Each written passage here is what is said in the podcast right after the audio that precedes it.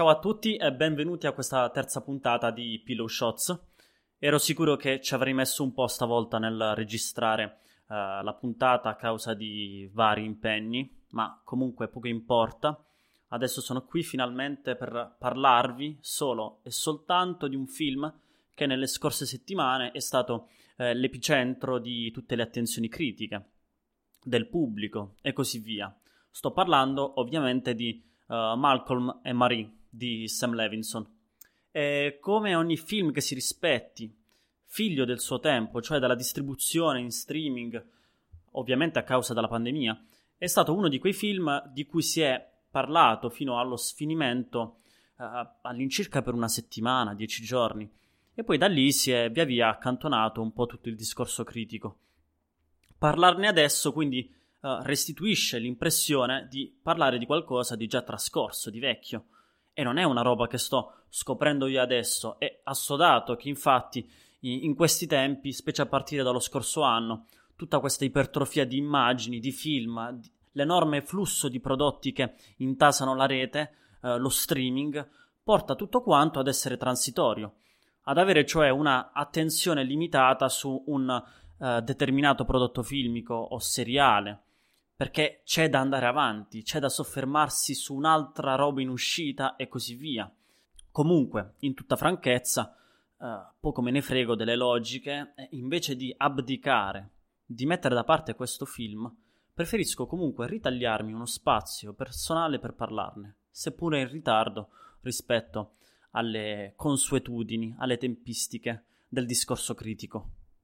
Quindi, uh, Malcolm e Marie è un film prodotto e distribuito da Netflix, come sapete tutti, ed è il primo film di spessore, volendo dirla in questo modo, statunitense a nascere interamente nel contesto pandemico. È stato cioè pensato in relazione a ciò che stiamo vivendo, in relazione alle contingenze, agli obblighi a cui le produzioni devono sottostare e quindi in relazione allo stile di vita mutato nel corso dell'ultimo anno.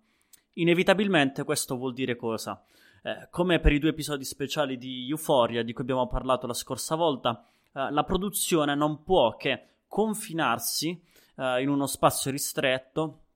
in isolamento, come appunto la villa, che è l'unico luogo di cui è concessa visibilità in questo film, ed è stato quindi anche pensato limitatamente a due soli protagonisti, quali Malcolm e Maria appunto, rispettivamente John David Washington e Zendaya. E i due attori non sono soltanto i protagonisti, ma anche i produttori del film. Il film è tanto loro quanto lo è di Levinson. È un elemento non di poco conto perché la loro partecipazione al progetto è totale, la loro influenza, le loro scelte, anche la loro scrittura ha contribuito ad elaborare il tutto, soprattutto la scrittura dei personaggi.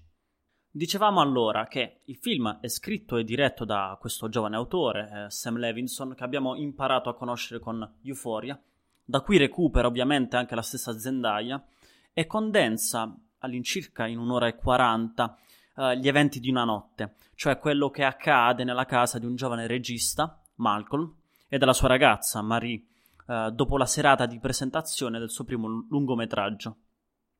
I due protagonisti eh, parlano quindi inevitabilmente di cinema, della ricezione spettatoriale e soprattutto di quella della critica. E, quindi Malcolm e Marie è un film che crea un metadiscorso sul cinema. Ma in realtà non vorrei fer- soffermarmi troppo su questo perché uh, si, è, si, è, già discusso tanto di questo aspetto. Vorrei soffermarmi sull'altro punto, um, sull'altra ragione d'essere di Malcolm e Marie. Malcolm e Marie è un film sull'amore in particolare su un amore contrastato, sofferto perché polemizzato, da una parte e dall'altra, da lei e da lui, che più che stare vicini, diciamo così, sono due poli respingenti. Ed è un amore che quando supera le divergenze, eh, ritrovandosi nella comprensione reciproca, o sarebbe meglio dire forse nella dismissione delle armi, per favorire un compromesso, quando accade questo, è un amore che si lecca le ferite, e si schiude in momenti di bellissima tenerezza, questo è innegabile, e in momenti in cui l'attrazione sessuale è palpabile, forte, o ancora in momenti di comicità lieve tra i due, e sono questi i migliori uh, momenti del film. Quanto all'immagine, eh, tutto è condito da un'immagine in bianco e nero, contrastato, marcato, eh, di insindacabile bellezza sicuramente, che dovrebbe evocare, secondo una parte della critica, o più che altro del pubblico, da quello che mi è parso di leggere, una qualche vicinanza ai film della Nouvelle Vague francese, o magari in generale eh, un avvicinamento alla filmografia di Philippe Garrel, o ancora si è vista in questo film anche una matrice figlia del cinema di Cassavetes. Ecco, non mi sembra che sia propriamente così. Al più ci può stare un accostamento superficiale, ma non si può dire che il film di Levinson abbia lo stesso approccio di un film di Cassavetes. Basti semplicemente guardare alla tenuta dell'opera di Levinson a compartimenti stagni, è più rigida di qualsiasi film di Cassavetes. Ma comunque sia, è vero, come si è letto da più parti, che le immagini di Malcolm e Marie eh, proprio per il loro essere fortemente elaborate, costruite con grande precisione estetica, sembrano un po' uscite da uno spot pubblicitario, magari su un profumo o su gioielli di marca. Ecco, lì per lì non è che l'impressione sia stata delle più, delle più positive, almeno per me proprio perché guardando quelle immagini non riuscivo a levarmi dalla testa l'idea di qualcosa di profondamente artefatto che è una sensazione abbastanza fastidiosa. Poi però questo tipo di aura, di impressione che eh, è nata durante la visione da spettatore si sfalda, è venuta meno,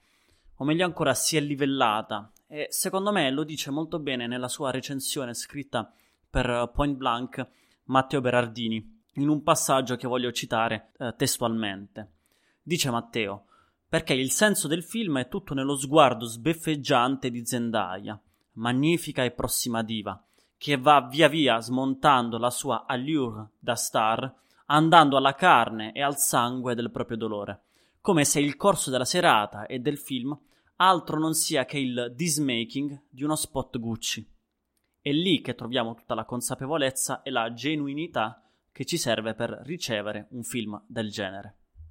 Poi, vabbè, Matteo prosegue di qui con altri discorsi molto interessanti. Comunque, quello che voglio dire è che è assolutamente vero, come dice Matteo, che quella percezione di artificiosità pubblicitaria da spot Gucci, come dice lui, sta lì per essere smantellata, in un processo appunto di dismaking, per andare alla carne e trovare il corpo e lo sguardo di Zendaya a Kamer- Marie, eh, svestita dei panni della celebrity, inquadrata in bagno a far pipì, in cucina a preparare i mac and cheese, in vasca col trucco sbavato e poi con addosso un comodo intimo e canotta. Ecco, ma come si arriva a tutto questo? A questo svestirsi e affrontarsi a corpo nudo? Ci si arriva accompagnati da una struttura sempre uguale a se stessa, eh, dove si ripete il motivo della lite, che nasce per lo più da un'inezia, da un piccolo episodio, che poi deflagra, esplode il battibecco si trascina e si trascina, sempre un po' forzatamente secondo me, e alla fine viene soffocato da, dal compromesso, come dicevo all'inizio, dai due che decido, decidono di deporre le armi e far pace. Questo schema si ripete più o meno sempre uguale a se stesso per 4 o 5 volte per restituire allo spettatore il senso di un impasse irrisolvibile. E lo dice bene anche, voglio citare un'altra collega per Birdman Magazine, Elisa Torsiello, in cui nella sua recensione del film Elisa scrive I due camminano a circolo, dentro e fuori casa, giocano a girotondo con le proprie parole e i propri sentimenti, per poi trovarsi sempre al punto di partenza sia fisicamente che sentimentalmente, senza cambiamenti, ma bloccati in un perpetuo status quo. Queste le parole di Elisa. E io sono d'accordissimo, eh, anche se la resa effettiva di questi bisticci e di queste riconciliazioni procura sempre qualche fastidio, almeno per me. Forse dipende, soprattutto, chissà, uh, da quanto poco io sopporti uh, John David Washington, lui, Malcolm, a cui non riesco a togliere di dosso uh, quell'immagine fastidiosa del protagonista senza nome di Tenet, dove in fin dei conti era un personaggio di poco spessore, nel senso che il suo fascino era castrato, non c'era molto da dire di questo personaggio. Quindi quando puntualmente arrivava il momento in, in cui Malcolm strepitava, uh, gridava per imporsi col, col suo tono violento, più con questo tono che con la logica dei propri discorsi, ecco, finiva spesso, come si è detto da più parti, in overacting, andava in eccesso e sicuramente andava oltre la mia sopportazione. Ma in realtà lo digerivo poco anche nella parte iniziale del film, quando vestiva i panni del regista felice e carismatico, convinto delle sue movenze quando ballava sulle note del jazz e, e via discorrendo. Mi sembrava che restasse appunto un personaggio legnoso, non del tutto integrato, non del tutto sposato col ruolo di questo regista euforico e pieno di sé. Quanto a Zendaya, invece, ho trovato uh, più riuscito il lavoro su di lei. C'è da dire che la collaborazione tra lei e Levinson va avanti da un po' grazie a quello che si sta facendo in, uh, in Euphoria. E il personaggio di Marie è praticamente scritto senza rischiare, prendendo quello che era stato fatto in Euphoria e metterlo qui in continuità. Del resto è un po' come se Marie fosse la root di Euphoria, dopo gli anni del liceo, dopo cioè la dipendenza dalle droghe e dopo una lunga riabilita- riabilitazione che la porta qui, a circa 25 anni, ad acquisire una maturità con degli inevitabili strascichi dal passato.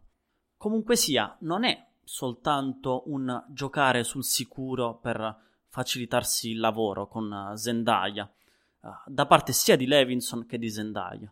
ma è, secondo me, anche e soprattutto un lavoro sul corpo, quello di Zendaya, un lavoro che prevede scritture e riscritture, che prevede un'indagine per, ti- per tirar fuori uh, da questo corpo l'emotività, e la sua dote artistica, da questo corpo rannicchiato, piegato, magro, eh, da quel viso dolente, consunto, a volte deluso e con tutto il suo repertorio di smorfie. Ecco, succede, è successo per molti altri autori, succederà ancora. Uh, l'idea di lavorare su un corpo feticcio è forte, l'idea di affidare a questo corpo le proprie ricerche, di sublimare su questo corpo e su quell'espressione più o meno fotogenica che sia, di sublimare, di caricare su, su quella figura lì il tormento, il proprio sentimento artistico, registico. E si risolve tutto il succo, eh, tutte le parti salienti del film si risolvono in questa, in questa figura,